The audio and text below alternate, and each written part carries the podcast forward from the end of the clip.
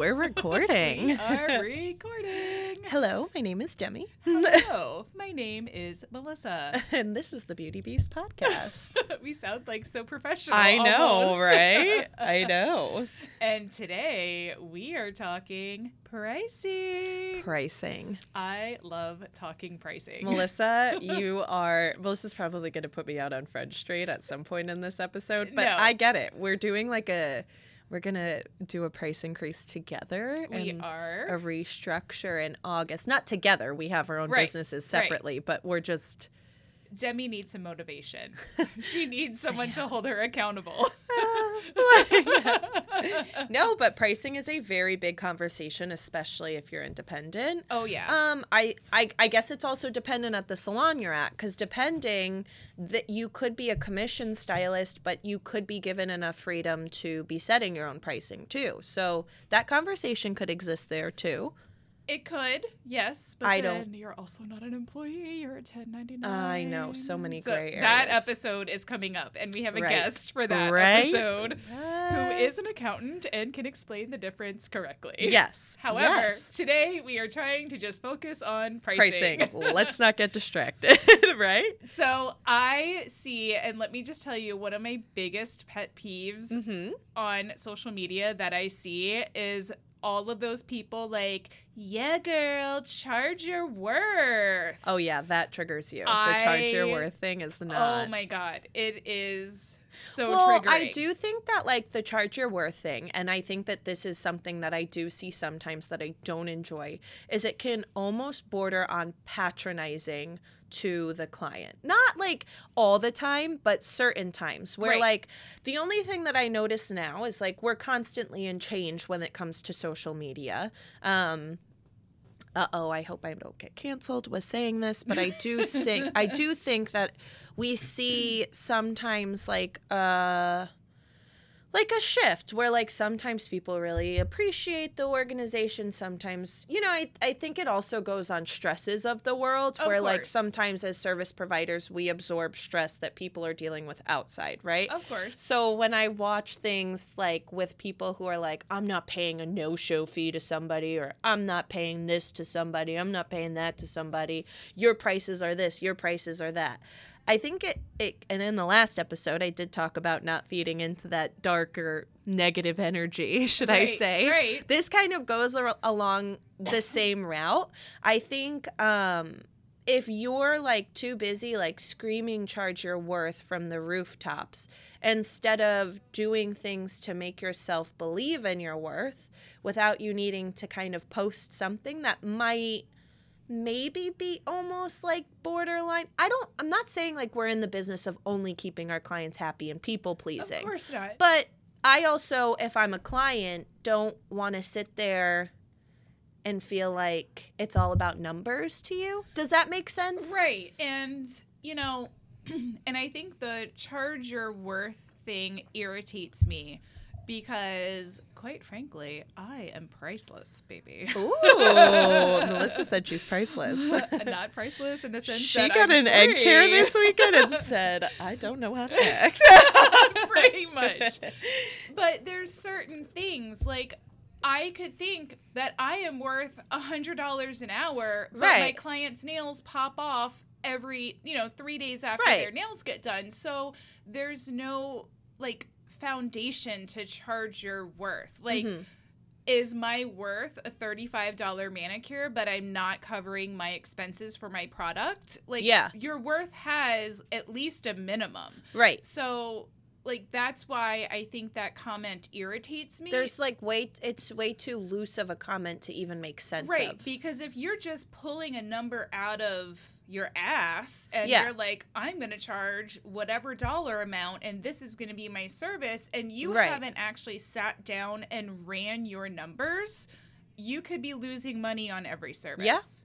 hmm or you know it, it's just that's what irritates me about pricing there should always be a at least a minimum so i mean not i'm saying that you should price your services just to cover your product cost but that's like your minimum right there to Yeah. cover your product your rent your insurance and things of Right. that nature and then that's not even count like factoring in what you need to get paid. what you need to get paid if you want to take vacations, if you're going to factor in sick time, Mhm. you know, because we all know if we're not behind a chair, we're, We're not, not getting making pa- money. We're not getting paid. So do you want to factor in maybe like you know, 5 days of sick time for yourself so where, you know, that's also included in there. in your pricing structure. Right. So Yeah. I think charger worth doesn't cover that. No, and I think that that it also there's so many things that go into it. Right. Um, you know, I, I I also think that you have to think about your demographic too, and I Of think you have to also think about where you're at.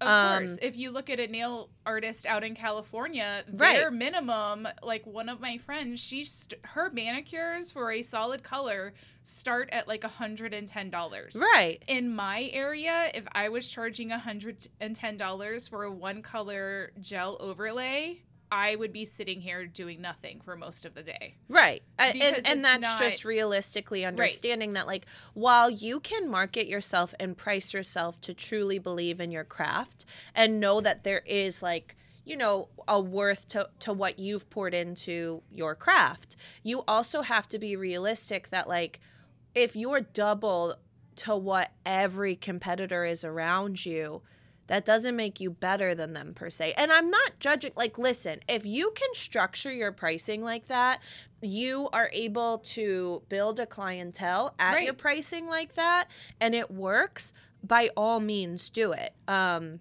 But I am probably a prime example of definitely needing a pricing sh- restructure. of course, And that's why I'm in the process of doing it now. I think when you do cap your book, um, and some people might be like, no, that's a you issue, Demi. Um, and maybe some people will relate to it.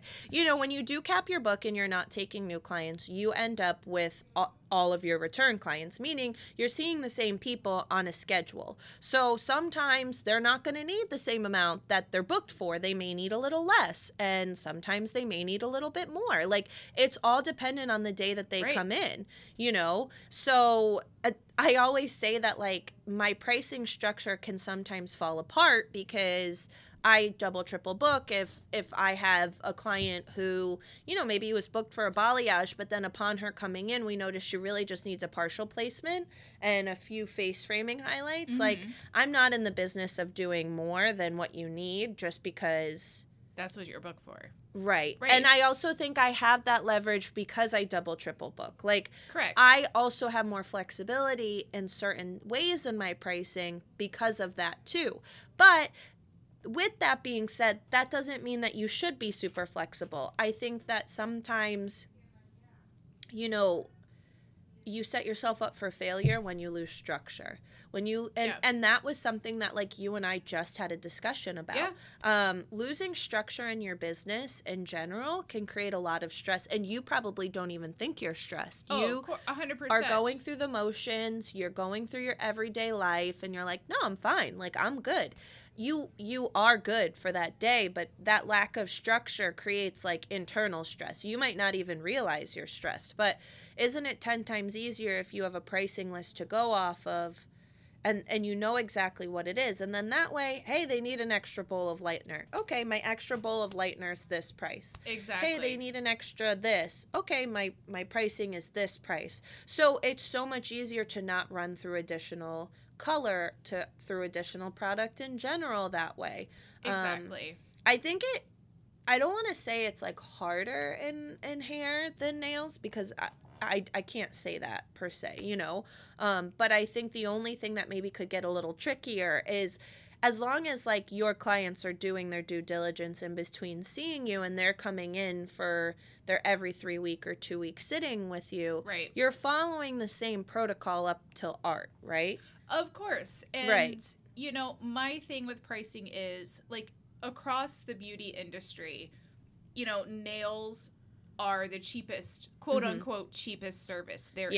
Yeah. You know, if you look at the average person and they're going to salons, you know, I don't want to call them chop shops or corner salons, but if they're going to like your like a turn and larger burn. salon, you know, they are what paying maybe thirty-five to forty dollars, Right. let's say for a gel manicure.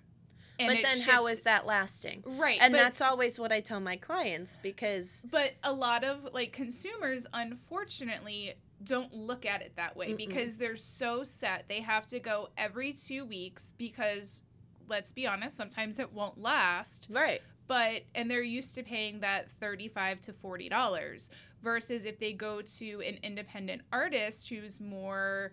I don't want to say educated, but puts the time into those like continuing education and knowing her product and everything like that. And their nails can last three, four, sometimes five weeks. But she is chart or or he, my bad. They are charging 65 75 80 dollars it's that price tag that Right. like the public has an issue with but they have no problem spending two or three hundred dollars for hair you know 150 200 dollars for lashes every two weeks. You know and that's my issue is yes charge your worth but be able to back that with actual numbers. Like Mhm. okay well my product costs this much you know my time costs this much my rent is this much. I have more overhead.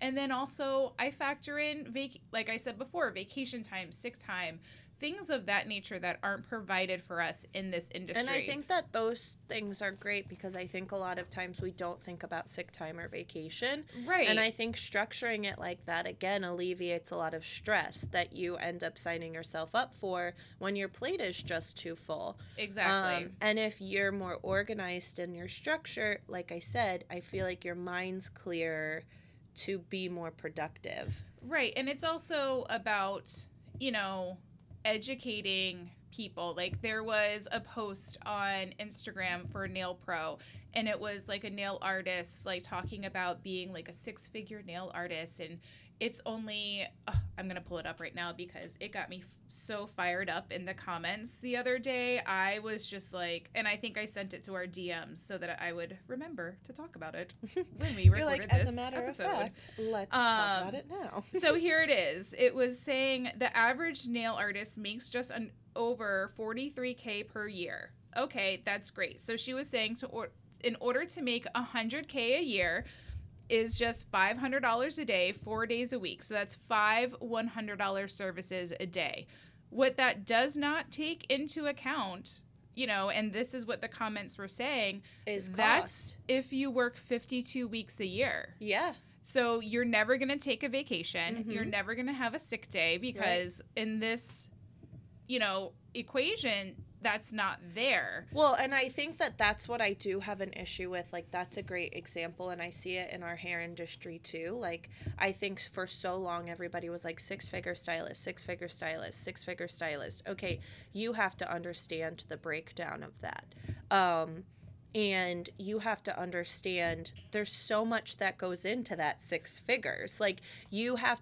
And, and are you talking about six figures before all of those deductions? Like before like your cost for the year. Your cost for the year and then let's say you take off a few times here and there. Right. all of that like when you sit down with your accountant you could end up being like i'm not a six figure stylist. I'm not a six figure artist. Like not at all. Because like i don't think people understand like you making uh, I, i'm hoping i'm using the right word but your gross income like right, Right. before you deduct anything that's not what you live off of like that's before anything else Right. The- um what, what what I was just saying, like Yeah. that doesn't include your rent. So your nothing business might has be made that in right six figures, but that's not you what as- you are making six figures not. wise um i know that there's like a great tool and like you and i had even just talked about it um for myself investing into it. It's it's called i believe SalonScale but uh for stylists it's supposed to be a great aid in helping. I sound like i'm like plugging this and i'm not. I just Not think it's a great um, design because I think it can be very easy to over mix and over add. Um, I do use Goldwell, so that's a little easier when you use the pump cans because you know exactly what you're putting into them. Um, but with this the SalonScale, it, it breaks down like you put in what um, and I hope I'm describing this right, but from what I've read, you put in like what your standard measurements for like a base retouch would be, right? So if you surpass that, it tells you what you should be charging. Right. And I think that should be a big eye opener for a lot of people. I think, especially right now in our industry, it's a very stressful time because we're what? I think the last time I read it, it's inflation's up by 8.3% from last year. right. Right. So our product cost is on average probably I mean, I know it's tough when we go to the salon store and we restock, you're like, "Whoa."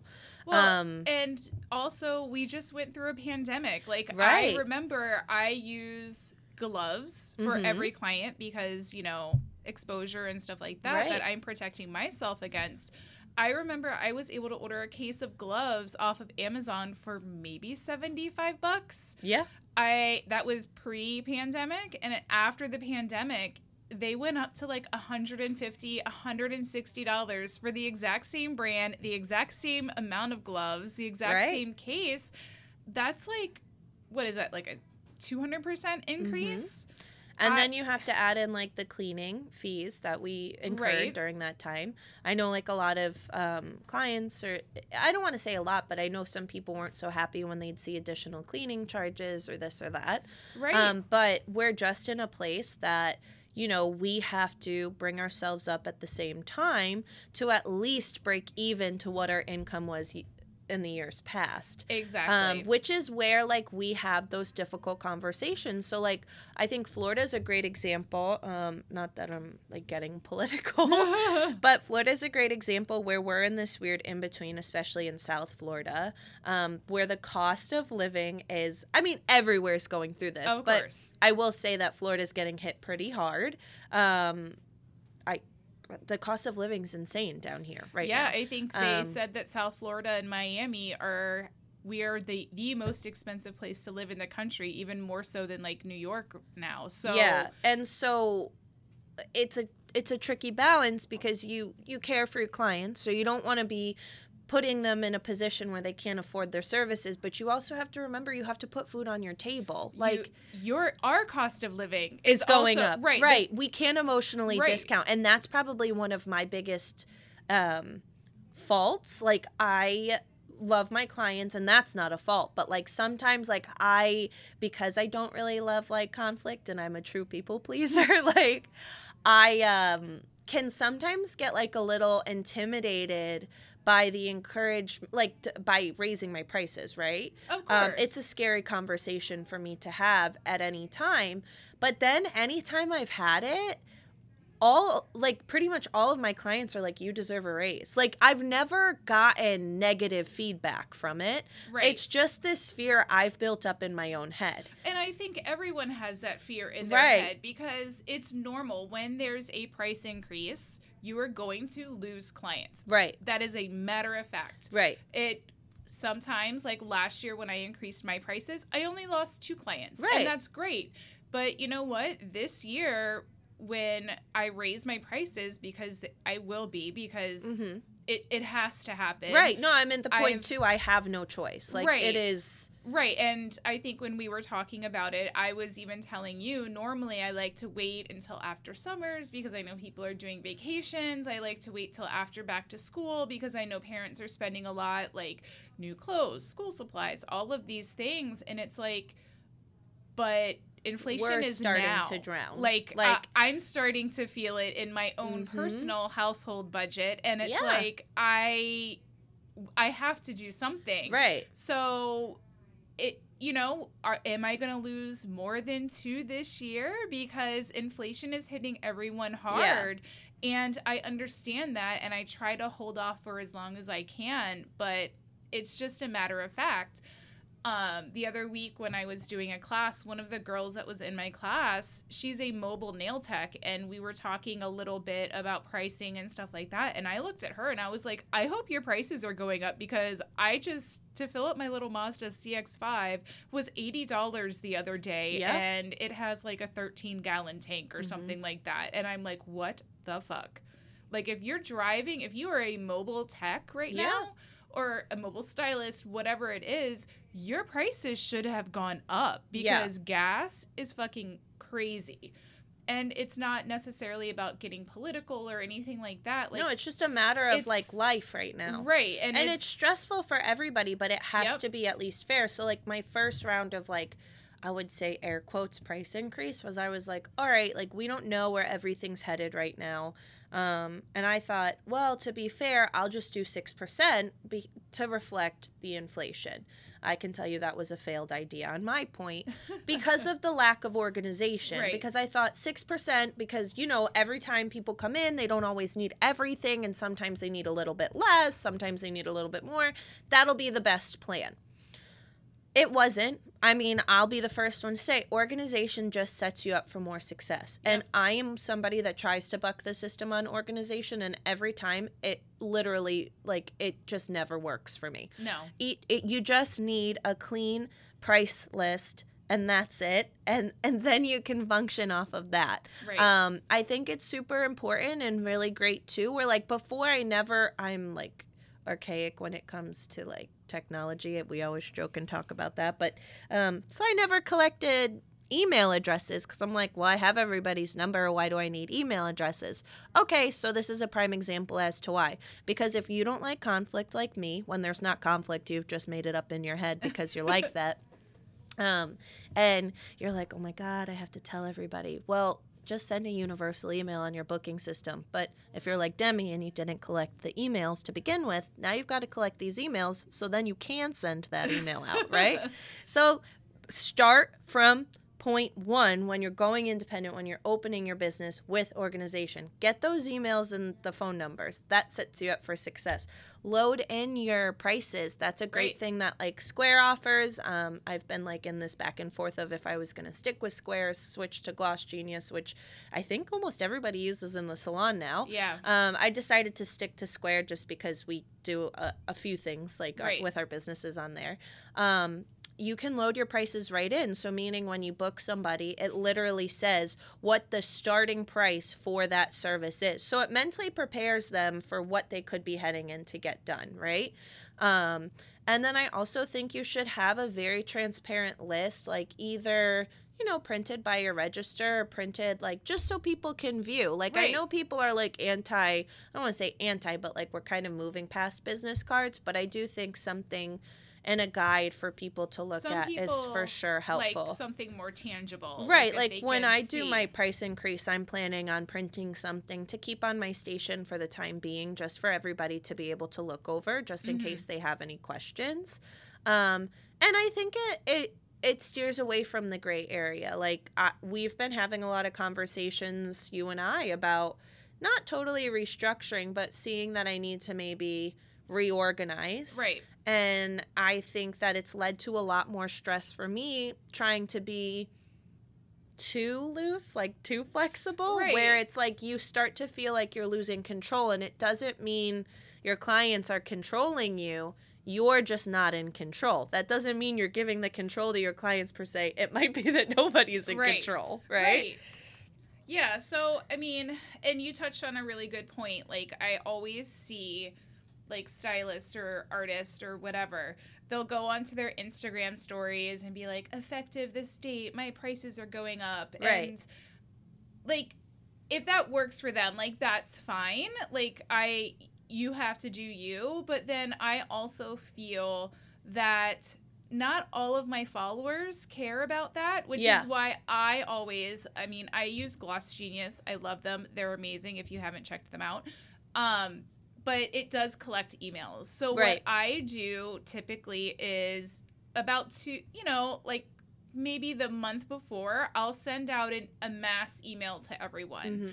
and you know i'll just be like listen my prices are going up however i need to word it um, i usually do for my clients give like a short you know explanation as to Right. why my prices are going up not that i feel that i have to but I do think it's nice though, because I think the Right. transparency cuts out any of that room for people to feel maybe offended by it right or to feel like um, Right.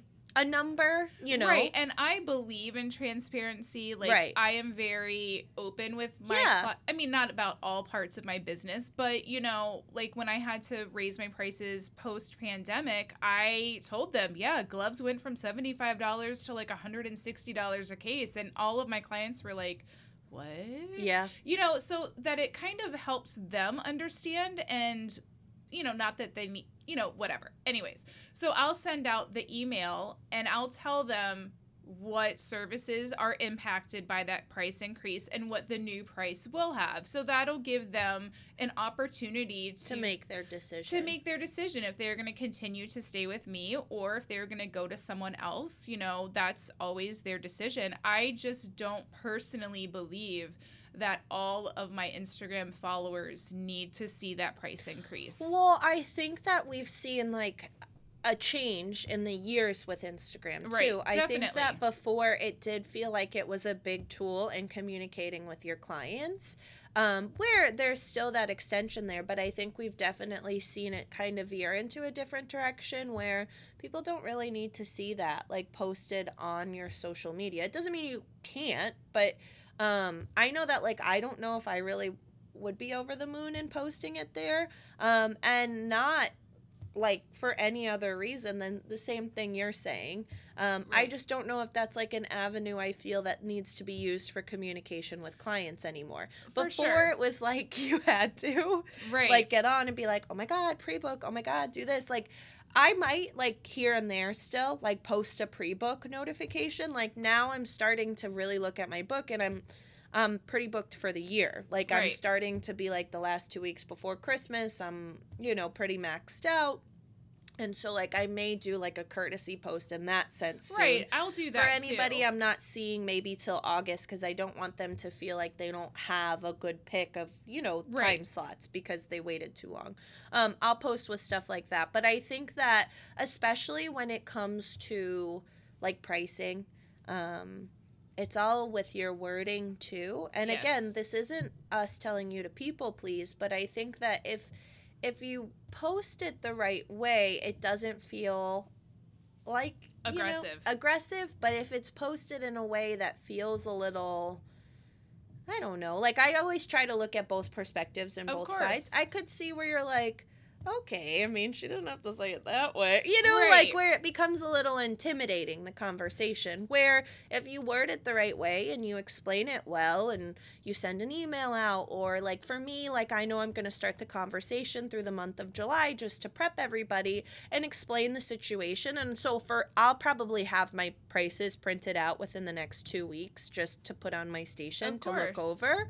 Um I think it makes it a lot less of an uncomfortable conversation. Anytime money is involved, it can kind of you you can toe the line of it Of being a little weird. Of course. And, you know, listen, we're in this busy business to make money. Like Right. this being a hairstylist, a lash artist, a nail artist, whatever you are in this industry is not just fun and games and it's our hobby and, you know, pay me whatever you want. Yeah. It's our business. This Right. is how we provide for our families, how we pay our bills and I know last episode I was saying, you know, you have to kind of separate that business and personal Mhm. and pricing is one of those times. Absolutely. It is not personal. This is business. This is the number that I need to, to Yeah. pay off my bills, to pay my rent, to put groceries on my table. This is not a personal. I just feel like raising my prices because it's, you know, I see everyone on Instagram doing it. Right. I think you really have to sit down and think about it. You have to look at your prices. You have to understand where there needs to be the raises. You need to understand what costs have gone up, and it has to be an educated decision. Right. You know, and that's where I think we go back to what you said in the beginning about charging your worth. Well, I could set my worth at anything. Of course, I should think highly of myself, but what's a realistic worth in our industry? And you're not undercharging and you're not overcharging. You're finding that sweet spot in the middle. Well, and then, you know, I see a lot of people, like, I remember when I first went independent, I was, first of all, scared shitless about going independent because it's a big decision. Right. And then when it came to what I was going to price my services, I just brought along with me the prices from my previous That's salon. what I did. Right. And I think that's what a lot of people do. Mhm. And I don't think that it's necessarily a bad thing. No, it gives you like an outline for a pricing structure. Right. But, But, I think it kept me stuck. Like I'm Right. almost like sometimes I like revert back to it even still and I'm like, bitch, it's been 4 years. 5 years almost. Like Right, but then what's this fear? you right, know? like those numbers also didn't work for me. Right. You know, and I think it was it was kind of crazy because I've talked before about how like the first premiere nail sh- show or whatever that it's called up in Orlando when Evan went with me, we went to a couple of different you know business seminars Mhm. and one of them was about pricing because I wanted some more information and it was like really mind opening and I was like oh shit like I'm totally not running the numbers like I should right. and I went online because she had. I mean, obviously they're trying to get there was you. like a calculator because I think you had shared it. Like we were talking about yeah, it. Yeah, yeah. So she obviously they're trying to sell you or Uh-huh. educate you in these seminars, and I'll also try to find the link so I can put it in the show notes for this. But it was Oh, I'll add the SalonScale too. Oh yeah, yeah. Yeah. We can link both of Mhm. those.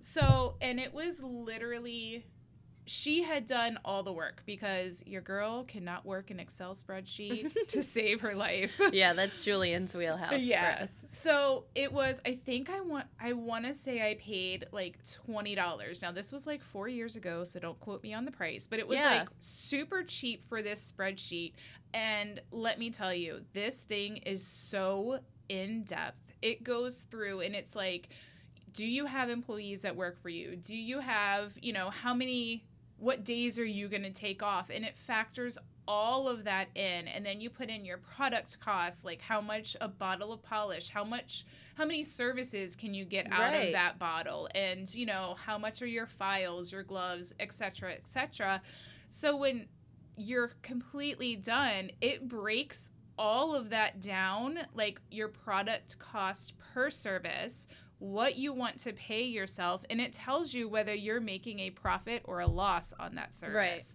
so I always try to update mine at least once a year because products, you know, prices fluctuate or when I notice like a product has gone off. Like the base that I use for all of my nail services, which is Luminary, they raised their prices for the first time in 4 years. So now I need to go back to my spreadsheet And reflect and on reflect that Yeah. to make sure that my service is still going to be generating up enough of a profit to pay the salary that I want and plus like a raise that I want to give myself. I also think like that same spreadsheet, like where you can apply it to um, like hair, is a big eye opener. Is when you start to calculate what your hourly worth is. yeah. Um, uh, the reason I want to touch on that is because of color corrections. I think that color corrections are probably one of the most difficult things to price in our industry because I think we start to emotionally discount them a lot. Um, the reason that we emotionally discount them is we feel bad. Sometimes you're like, oh my God, they've been here for six hours. Oh my God, this. Oh my God, that. Like, you start to Right. beat yourself up. I think, you know, especially as artists, we're a little more emotional. So it's easy to slip into those negative thoughts.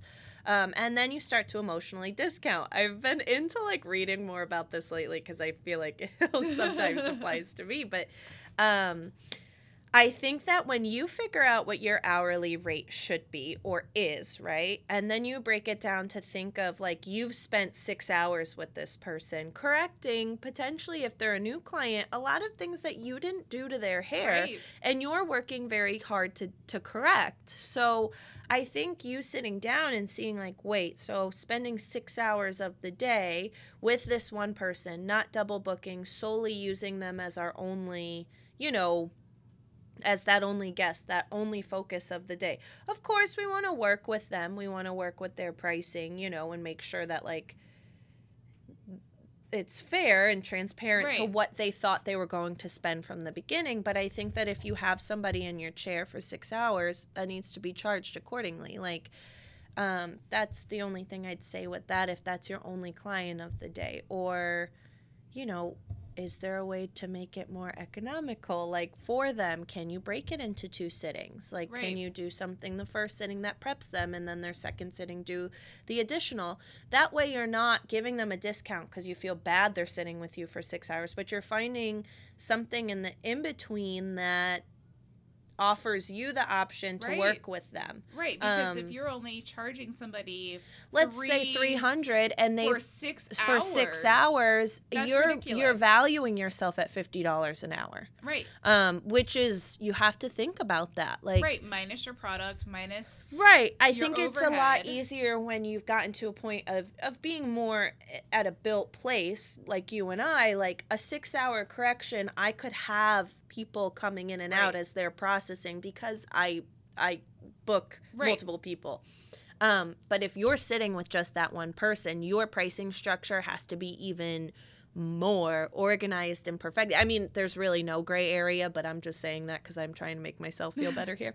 Um, but there, especially if you're sitting with one person at a time, of course. you have to be very clean cut about your your pricing structure, and that's just to protect your time too. well, and it goes um, back to this is not your fucking hobby. This is your No, fucking job, and that's exactly it. it's a business, Right, right. And yes, Yep. that's it. Ain't nobody got time for all the other stuff. No, and um, but then I'm saying this and I'm trying to like repeat these mantras in my head too because I'm like, I just want everybody to be happy. Like, but um, no, I, I it's it's a very very big conversation, and I think it's an even bigger conversation because let's be honest. I know we always talk about social media, but with social media now, expectations are skyrocketing. of Um, course, just as far as what can happen in one sitting and how much they want done in one sitting Of and all of those things. And listen like that's fine. Like i also i always use the example of like when Guy Tang was like booming when balayage Oh, yeah. first became a thing like um these people were sitting sometimes like in his studio because I think that's when he like had the YouTube channel in Yeah. his one single person studio or however the setup it was. It would be like eight, eight nine, hours. 10 hours, right. And we would get the same inspo photos in and nobody understood that that was that type of time frame right? Right, so and they were spending oodles of money with him. Right, um but because there wasn't that understanding of that price breakdown there was the expectation that you could get it done in a three hour sitting or three and a half hour sitting have the same result come out and do it for a far more economical price than what he was charging. And so i think that now especially with all the ability to be transparent and to show you like hey you can have that but it's going to take this long in one sitting and Mhm. it's going to cost this much it makes people kind of weigh out what's really important for them to have Of course. And then like also, you know, your pricing is what your pricing is. You know, like you can't like you were saying emotionally discount. And you can't be scared to change that pricing. Mhm. Like you should be raising your prices I I personally believe at least once a year because costs go up. Yeah. We deserve raises once a year, and I will forever die on the hill that the worst time to raise your prices is in January. yeah That well because will- everybody's getting hit so i think that like i mean i i see us doing like with us both agreeing to do it around the same time i think we've both eaten as much of the increases in in this inflation that we have been able to and we're just rounding out to a time that's realistic it's far enough ahead of the holidays where people are in like a stressful time financially hopefully it's a weird time in general so it is it's It tough is. but um I think hitting somebody when it's the the slowest time of the year for you anyway. Well, and then you have all the holidays just ended. Everyone's paying off Christmas or Right. whatever holiday you choose and to it's celebrate. already yeah, January is the worst. That is right. January and July are the two slowest Mm-hmm. months for me historically in my business because I do like track my income and stuff like that. But you should be raising your prices. Typically, I like to do it like right around the mid September, beginning of October. Um, but you're going to lose clients as well. And you can't be scared to To lose, lose clients. clients. Like you and I recently had this conversation. Raising your prices and weeding out I mean, I hate to say weeding out, but it will. It will weed out the people who don't want to pay those new prices. Yeah, and that's not a personal And- attack. No, and it's not. Like we cannot get upset about No. somebody else's personal budget. Right. like this is our business. We have our own personal budgets that we have to, you know, Right. handle. So, but it opens the door and you have to look at it it opens the door to new opportunities to bring in people who are willing to pay your new prices and won't blink an eye at them and also to switch up your schedule some. Sometimes you just need new blood. And I also think that it it feels good when you do maybe do a price increase. And um, you know i think we've talked about it when our client breakup episode. Uh, i think we all can relate that it, it's like a gut feeling like Mhm. a, a gutting feeling not gut feeling right. when you lose somebody because you do care about your business. It's never a good feeling even if it's the most tumultuous breakup to see somebody leave because it's it it's a shitty feeling if you you know it, it, if you care about your book and your clientele and who sits in your chair and right. um but with that being said i think that when you go through a price increase and then let's say you know that opens up a spot because somebody financially can't stick with you and yes that's a hard breakup especially when they're not leaving you because they're unhappy with the services you're providing it's so easy to feel guilt and be like never mind. Right. But imagine how good it feels when that new person comes along who's excited to pay that price that you just increased yourself to. right Like, what a validating feeling and what a confidence building moment to have somebody excited to sit in your chair to pay those prices. That's not dogging the client who no, couldn't afford that not. and needed to move on, but there is something to be said about feeling like somebody does value you. well and not only that but like you and i And You that's not just I, let me say uh, I'm sorry, I no, didn't mean you're to fine. That's not just for new clients. I feel like even when you see your clients saying things Right. like you deserve a raise, you're oh like, yeah "Oh my god, what was I thinking? Why was I like literally hyperventilating for 4 weeks about this?" Well, usually, and then it's funny because I've already been putting out like, feelers. like not necessarily feelers, but like telling them that it's coming and it's Yeah. going to be coming soon. And all of them are like, uh, I don't care what you raise it to. I'm going to be here. And then I turn it into a kind of awesome. That'll be $800. right, like as a joke and, you And then just we- make it more comfortable. Right. And then it's like, okay, so but you know what? Some you I might price myself out for some people and Yeah. that's okay too because and and it's not like you said it's not dogging that person but it's also not their fault that my product cost has gone up Right. but my value has stayed the same you Mhm. know like they're, they're not breaking nails or you know Right. anything like that that's not their fault um and it's also you know not something that they should have to take on if they don't perceive that value in the service that i Right. provide but that opens a door for somebody else who's been wanting to get in who's Exactly. been excited and you know what that gives me a new opportunity to educate somebody else because Right. the client that left you she already is educated she knows like the value that i provide she knows what to look for like if she finds somebody more affordable but maybe they're not you know doing something that she likes and she knows what to you know he Mhm. or she knows what to look for like proper cuticle air not cuticle care not using the cheese grater on your feet you know like Right. she knows what to look for Right. and that's perfectly fine and i keep saying she but i do have a male client it's not just she's I'm sorry i'm just getting passionate Yeah, no, I know. I get totally get what you're saying though. I think at the end of the day you just have to remember and I think it's a stressful time. I mean, I have been in a window of being super hard on myself. I can be that way a lot. Um, Melissa has to hear it all the time, but um, I'm extremely hard on myself with trying to make sure everybody's happy. But you have to remember, especially in this season of time that we're in now, that you still have to be cognizant of the numbers coming in. Yeah. And I think that that's also something to be said with having a good relationship with your accountant because I know that there's been times like Julian handles more of the accounting than I do Mhm. um, because we just divide and conquer. He deals with a lot of the numbers. I don't really deal with the numbers as much. Right. That's just the reality of teaming up and owning multiple businesses. Um, but with that being said, like, I mean, I even remember like the loss that we incurred the year of COVID. Mhm. Um, when we sat down and we saw those numbers at the end of the year, I was like, okay, I don't feel bad, you know, for needing to do an increase Right. or, you know, um, like we I, I've been open. We applied for the PPP loan, and and you know, like I'm not a money hungry person, but seeing the loss that we incurred, I was like, yeah, I, I feel no guilt at this point. Like we did the right thing. I didn't qualify for unemployment.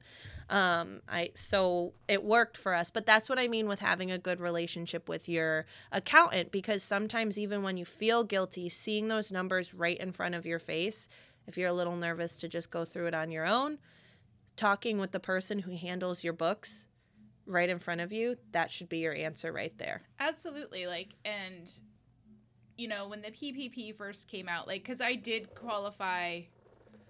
I did qualify for unemployment right away because I've always like W 2'd myself. So I got the unemployment.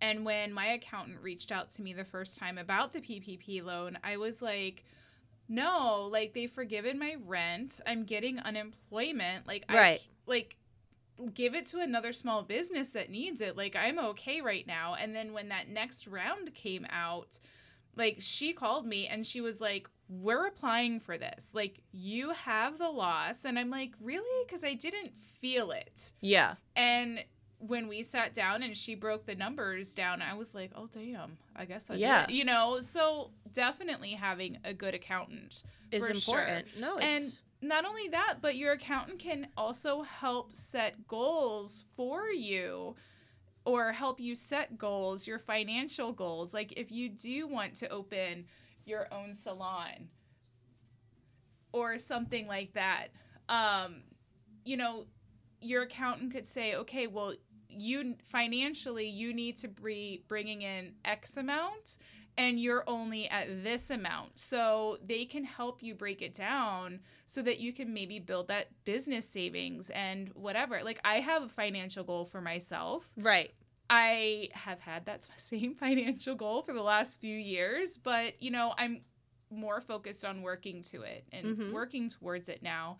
And you know, that means I'm not going to hit it this year for sure with this price increase, but you know, it's but I think there. that those are so important, and I think that like when you do, I mean, we even use this as as parenting advice with our daughter. Like, um, when you start to be more present for yourself, and you start to value what you're doing, be more Yeah. organized, and know you're showing up at a different level, then you start to feel a little more confident in yourself. For you sure. know, so then those things don't feel so scary. Absolutely. So we'll be cheering you on. And just as a key reminder, Melissa and I will be doing a price increase together in August. So, you know, if you want to join and and if you're a client, surprise! I'm sorry in advance. this week I'll have lots of lip sweat talking to everybody. but it's fine and that's okay. Yeah. And if you need help, we are I am always always Yeah. happy. I mean, I'm I'm probably going through it with you. We are going through it together. Demi Like- can respond to your DM with a okay, Yeah. and I'm just there going, charge it, do it. yes yes so like we said if that's something that's in your wheelhouse of needing to do then we definitely recommend joining in Yes. on the increase the yep. what we could it. call it the increase of 2022 the Beauty Beast podcast Increase. increase. Like we'll all hold hands. Maybe we can get on a Zoom. Maybe we should start a Patreon right? and we can all drink together that night of August first when our prices have When gone up. like, "Ah," we can all just panic together. no there doesn't need to be panic. Like i said i think that most times we find we build that panic up for ourselves. And when we have those conversations there's never a situation where somebody doesn't well i shouldn't say there's never. There's most times that there's not a situation of somebody thinking that you're being greedy or you're not you know doing and let me say this too because if somebody does think that of you because you've done a price increase, then it's time for them to move on Yeah. because they don't value you anymore Yeah. and there's not that mutual respect. And we know Demi loves some mutual respect, so Right. that's not dogging them, but that means they've probably been ready to move on. And so that increase just maybe might be their opportunity to move on, but just remember that means that door's open for somebody to come in. Exactly. Yeah. Exactly. So we'll be sure to put the spreadsheet link in our show notes. Yes, This for is sure. a reminder for future Melissa. Put the spreadsheet in the show notes. And we'll add the SalonScale too. Yes. Yes. Yes. Um, All right. So until next time, yes, until next time. raise those prices, baby. hmm